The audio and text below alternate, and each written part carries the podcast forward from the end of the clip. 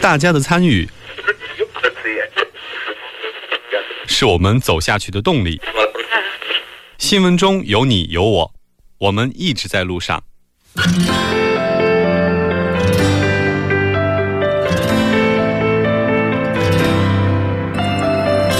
参与我们的节目，您可以通过手机短信的方式发送短信到井号幺零幺三，每条短信会收取五十韩元的通信费用，或者可以进入我们官方网站三 w 点 tbs 点 s o u r 点 kr 进行留言。我们期待大家的参与。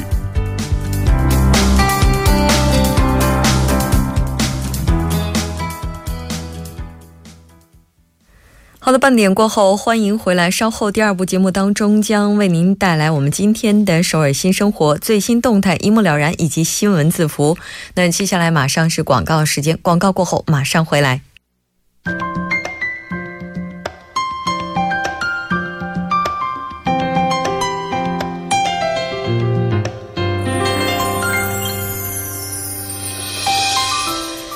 首尔新生活为您介绍首尔市面向在韩外国人推出的优惠政策、开办的教育讲座、举行的庆典。那接下来马上就进入我们今天的首尔新生活。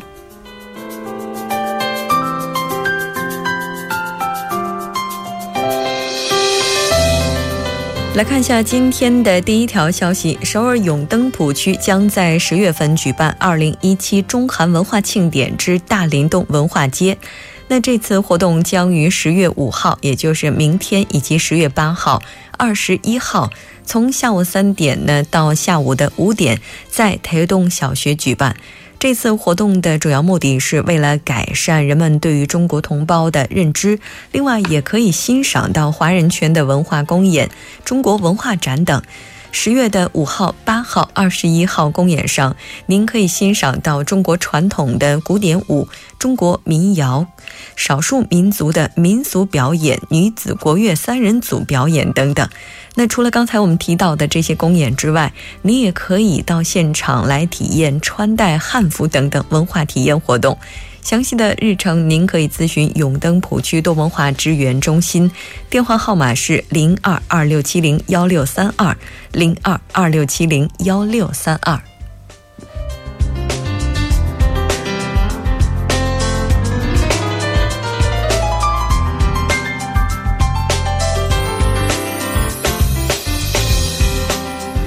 好了，再来看一下今天的第二条消息。由永登浦区多文化家庭支援中心提供的十月份就业基础素养教育活动呢，在十月二十七号星期五下午两点到五点之间将会开始进行。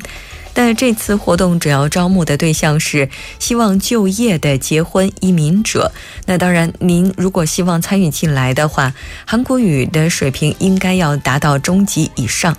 这次活动的名额是有限制的，一共会招募五人，内容包括自我理解、熟悉韩国职场文化、了解韩国的劳务常识等等。如果您还有其他的一些疑问，可以拨打电话零二八三五五四三三零二八三五五四三三进行更加详细的咨询。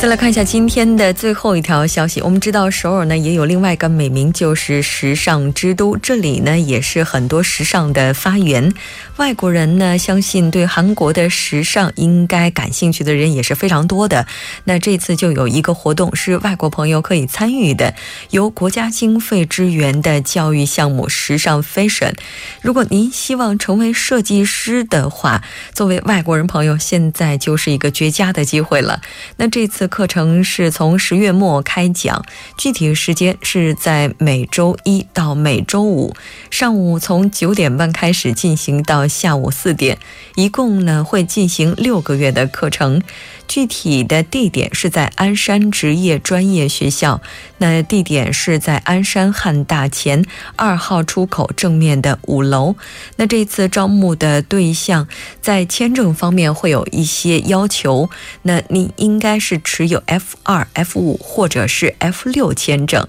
那这次项目的教育内容包括服装设计、季节产品企划、CAD 制图等等。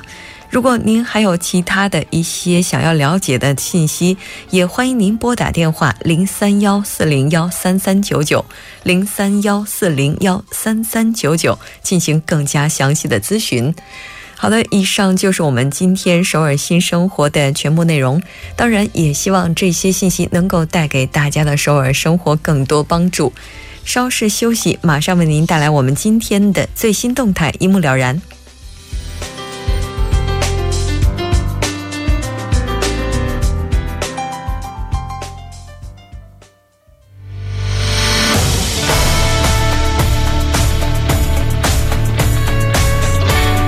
您现在收听的是《新闻在路上》。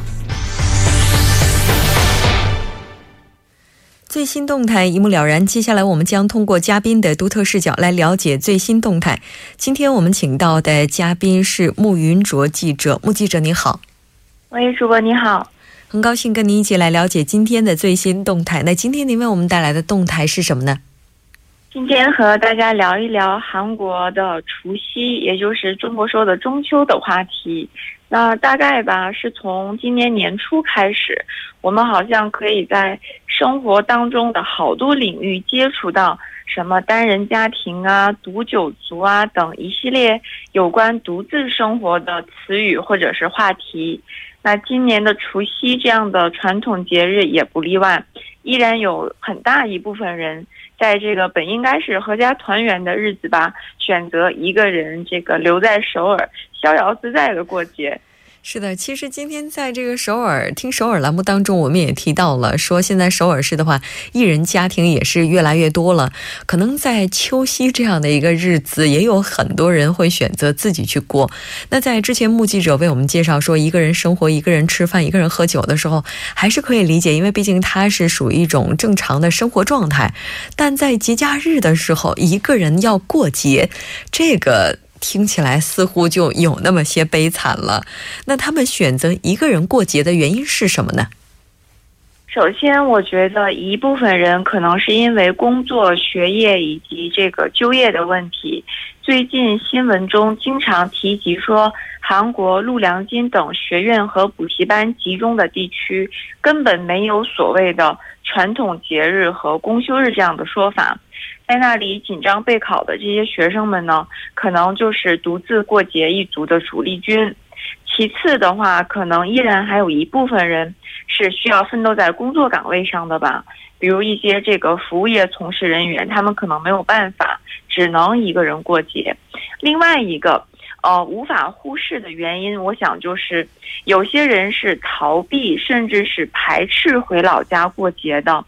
那也就是家人和朋友、亲朋好友过度的关心，令这些还没有结婚呢、还没有找到工作的年轻人，简直是压压力山大。那回家过节需要面对什么样的景象？回答哪几个令人头疼的问题？大家可想而知了。所以就有一些人，他宁愿自己留在首尔，也不想回家乡。嗯，是的，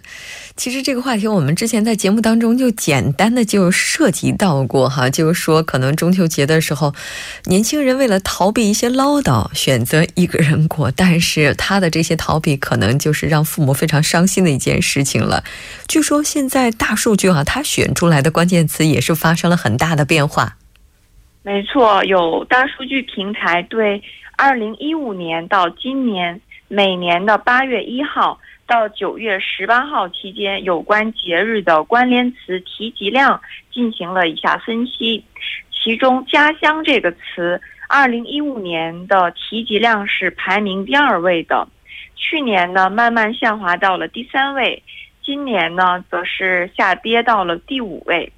其次，像这个高速公路这个词的提及量也是明显减少了。那由此可见，人们对回家乡过节的这个关注度可能也大不如前。然后比较有趣的一个是“减肥”这个词呢，是今年提及量第二多的词语，就是长达十天左右的连休嘛。人们好像将这个看作是绝佳的一个减肥时机。等上班上学之后，呃，起到一个一鸣惊人的效果吧。是。可能之前的话，在秋夕这个时间段，对于很多韩国朋友来讲，哈，节假日结束之后，意味着那个时间点要开始减肥，因为这个假期可能会吃的太好、太丰盛了。那也就是说，他们不回家的话，就直接利用这个时间点来减肥，达到一鸣惊人这样一个效果。那刚才您说过，说一个人过中秋这个数字，它大概这个人口规模有多少呢？呃，关于这个问题呢，我查了一下，目前好像相关的部门还没有呃非常正式的明确发布了这个今年独自过节一族的具体人数。但是呢，我觉得我们可以通过两个另外两个数据来间接的感受一下。第一个就是刚才主播也提到的单人家庭，那根据二零一六年的数据，韩国一人家庭将近达到了能有五百四十万这么多吧。那同时，截至今年八月份，全国六十五岁以上的老年人口也高达七百二十五万人。那虽然这两类人群他并不全是一个人留在首尔或者是留在家过节，但是我相信其中还是有很大一部分人，他们绝对就是我们今天介绍的这个主题的主人公。嗯，商家应该也是抓住这样一个机会，要积极的推出一些针对这些一个人过节的朋友他们的一些促销的策略吧。对，针对不同年龄层以及不同喜好的这些人群的需要呢，有百货商场就是为独自过节的这样独酒族推出了韩国传统迷你的这个酒类套装，包括五种各地的传统酒，而且都是小瓶装的，还有商家为。在家过节的年轻人打造了节日一人甜品，就好像在家也能感受到像在咖啡厅吃下午茶的这样的感觉。嗯，当然还少不了韩国传统的什么小分量独立包装的牛排骨呀、牛肉汤什么的，也有酒店在这个时候为独自过节的人推出了特别产品，好像不用出国玩，在酒店住上一两天也是比较不错的一个体验。嗯，也就是对于这些一个人过节的朋友们来讲，哈，就是这个节日可能不会像他们想的那么的惨，因为商家已经为他们准备好了所有的一切。哎，这股趋势会不会让更多的朋友他们选择在过节的时候一个人呢？那主要是哪个年龄层的人他们比较享受一个人过节呢？嗯，刚才介绍了一下，最主要的人群还是以二十三十多岁的单人家庭为主的，这些人可能是。工作、学习这些客观原因，也有可能是一些主观原因，想清清静静的、潇潇洒洒的这样一个人留在首尔过节。那么还有一群人吧，就是独居老人，他们可不是像我们说的喜欢这样一个人过节，可能也是家庭方面的多重这个复杂的原因，只能被迫的就是一个人过节。那韩国已经进入了超老龄社会，我想。独居老人一个人过节的这个现象，还是值得社会各界去关注的。嗯，那如果您要是一个人过节的话，那也许整个社会的氛围开始越来越有利，不会让您觉得那么的孤单。但是从传统意义来看的话，似乎这个节日也失去了它本身应有的意义。不知道目击者，您这个假日的话会怎么过呢？哦，我也是这个咱们今天介绍的独自过节大军当中的一员，实际也没有什么特别的计划，就是和朋友逛逛街、去咖啡厅看看书什么的。不过我觉得韩国比较好的一点就是，虽然是这么大的一个传统节日，道路上的这个车也明显少了很多很多，但是无论是我想逛街还是我想出去玩，都不会受到这个放假的影响。虽然是辛苦了这些服务业从事人员吧，但是对于我们这些不回家过节的人来说，我觉得还算是一个比较不错的好消息。嗯，也就是这么多的商家没有休息，在节假日期间也连续运营，其实方便的是这些需要一个人过节的朋友，是这样吗？对，我觉得是对我们有很大的这个帮助的。那可能很多朋友今年也有这样的一个体会啊，就是今年的道路交通，特别是在秋夕期间，跟往年相比是比较复杂一些的，可能也和很多朋友并没有返乡是有一定关联的。但是不管怎么样呢，这个假期这么长，一共有十天，哪怕您不是在当天回家，也希望您能够回家去看一看，因为毕竟家里也有人等着您在过节，是吧？好的，非常感谢目击者给我们带来今天的这一期连线，我们下期节目再见。好的，再见。稍后我们来关注一下这一时段的路况、交通以及天气信息。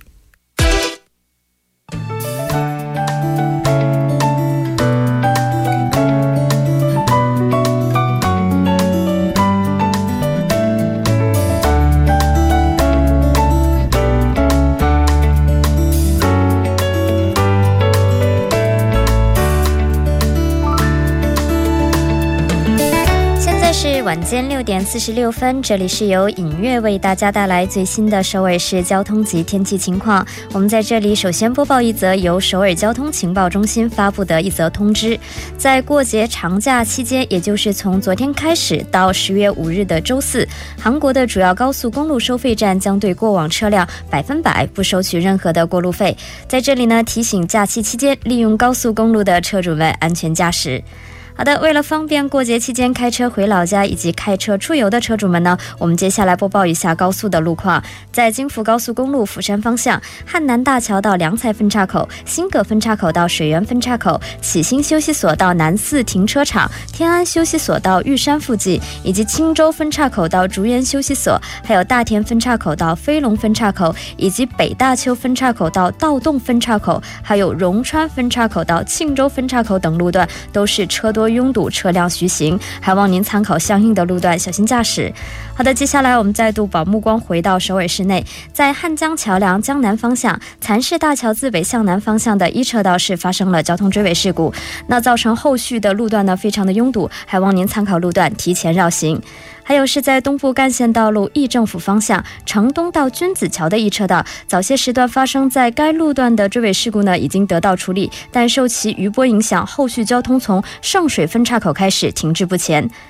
还有是在奥林匹克大道金浦方向圣水大桥到东湖大桥的三车道，那早些时段停驶在该路段的故障车辆已经得到处理，但受其余波影响呢，后续交通依旧是停滞不前。好的，接下来我们再度关注一下天气的变化。那过节的今天呢，想必大家对赏月是颇有期待的。然而，由于云雾多的关系呢，今天韩国大部分的地区能看到满月的可能性偏低。那到目前为止呢，只有中部地区和全罗北道的部分地区啊，可能会在云雾中依稀的看到满月。那开始出现满月现象是首尔市十七点三十四分，江陵市十七点二十七分前后的时间段。好的，我们最后再关注一下今明两天的天。天气情况：今天晚间至明天凌晨多云，最低气温零上十三度；明天白天阴，最高气温零上二十一度。好的，以上就是这一时段的天气与交通信息。稍后我还会再回来。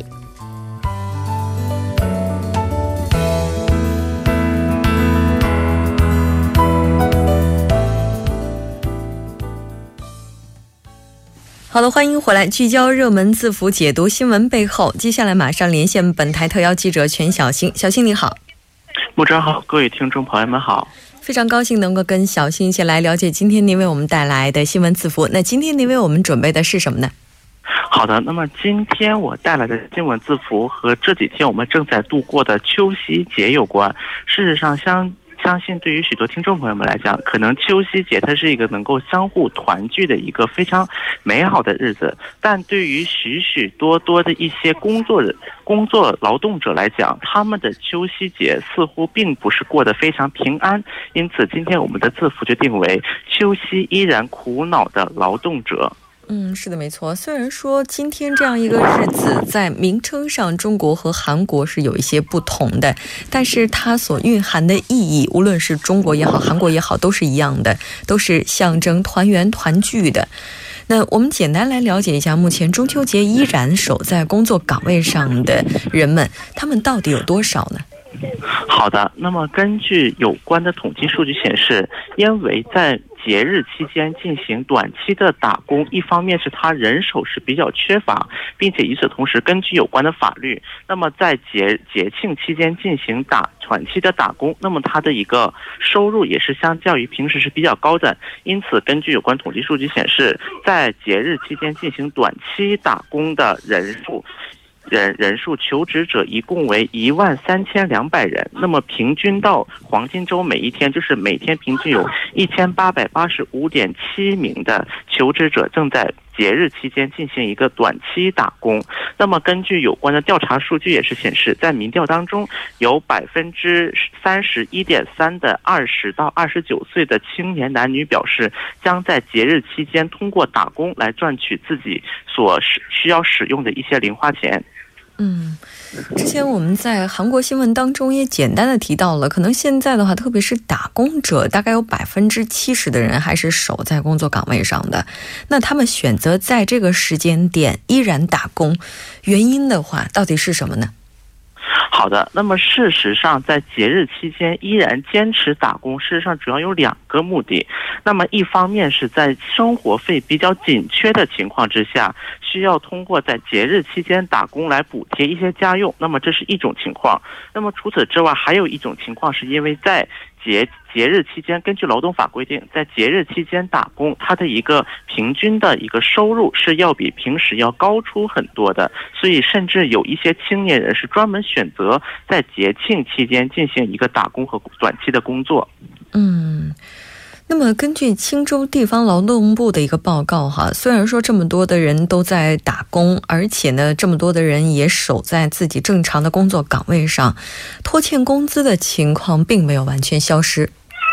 啊，是的。那么我们在这里可以看韩国雇佣劳动部青州支厅于本月三日所发布的一个统计数据。那根据这个统计数据显示，截至于到今。直到八月底，那么在位于中清北道内，就仅这一个道之内的一个，一个就是欠薪的状况，就是申请提出仲裁的人数达到五千二百八十九人，并且一个欠薪的额数也是达到了二百二十七亿六千一百三十五万韩元。那么这相较于去年同期。这个金额多出了两亿六千余万韩元，而且根据这个趋势显示，若这个趋势一直持续到年底，那么很有可能它的欠薪额将会达到三百亿韩元。那么事实上，这么一个欠薪的行为，对于许多要回到老家会度去团圆的人来讲，不得不说是一个比较大的负担。嗯。是的，没错。像在中国的情况，应该也是一样的。逢年过节的时候，如果还存在拖欠工资行为的话，这个过节的心情也会受到很大的影响。其实除了心情之外的话，可能经济上的负担也是非常沉重的。因为毕竟返乡的时候，那我们在经济上也是要有一定支出的。我们来了解一下现场采访的一些内容。好的，那么对于对此，我们了解，我们去实际了解了一个案例。那么在位于韩国仁川的一个建筑工地，在工作的一百余人，那么就没有领到今年七至八月两个月的工资。那么这主要的原因是在于他的建筑方建筑公司因为发生了破产，于是这个建筑公司的负责人就拒绝向自己的工地的工人来支付工资，于是就导致了许多的工许多的工人。直到马上就要度过中秋的这么就一个时间，还没有拿到自己应得的工资。嗯，那目前韩国境内这种拖欠工资的情况非常普遍吗？啊，是的。那么根据也是根据本月三日所发布的雇佣劳动部的数据显示，截至今年八月，韩国全境范围的一个欠薪的额额欠欠薪的金额达到八千九百一十亿韩元。与此同时，受害的劳动人员也达到二十一万九千余人。那么虽然金额是相较于去年是减少了百分之五点九，但是欠薪人欠薪的那个工人的一个数量却增加了百分之二点一，而在其中制造业它的欠薪额是最高，达到三千二百九十五亿韩元。嗯，那如果现在在韩国国内这个情况普遍是这样的话，那对于弱势群体外国人来讲，情况可能会更加糟糕。不知道在韩国的这些外国朋友，他们拖欠工资的情况怎么样呢？是的，那么特别是因为外国人，由于他的一些所所拥有的特性，导致很容易成为法律的一个弱势群体。那么在今年，韩国的外国人劳动者的拖拖欠工资的一个金额，相较于二零一二年增加了近三倍，金额去就去年二零一六年一年的拖欠金额达到六百八十七亿韩元，是甚至在有些地方，这个金额的增长幅度更是超过了五倍。嗯。那么拖欠工资像这样的事情，应该说一直是我们监管的一个重点，并且呢，也是韩国劳动部一直希望去保障的一个部分。但为什么会屡禁不止呢？好的，那么事实上，这主要有两个原因。第一个是在于雇佣劳动部方面，它对于一个收这个拖欠工资的一个监管是不到位的。那么，根据韩国国会议员的一个调查显示，雇佣劳动部在去年解决的一个拖欠工资的金额，仅是为四千三百六十亿韩元，不到同年拖欠金额总数的一半。那么，另外与此同时，对于一些拖欠工资的一些企业，那么它的一个处。力度也是比较弱，这也是经常会被诟病的一个事情。嗯，确实是这样的。因为在过节的时候，对于很多人来讲，这个支出和往常相比会增加，但是工资一直被拖欠，没有办法及时支付的话，它可能带来的影响，带来的这个这个影响的话，是超出我们正常的这种理解的。那当然，我们也希望有关问题能够尽快的得到解决，同样也希望这样的问题在今年春节的时候不要再次发生。好的，非常感谢小新给我们带来的这一期连线，我们下期节目再见。再见。那刚才在连线的过程当中，我们也能够感受到我们全记者周边浓浓的秋夕氛围。当然，在这里给大家的带来的不便，我们也希望大家能够谅解。好的，稍后整点过后为您带来今天的第三部以及第四部节目。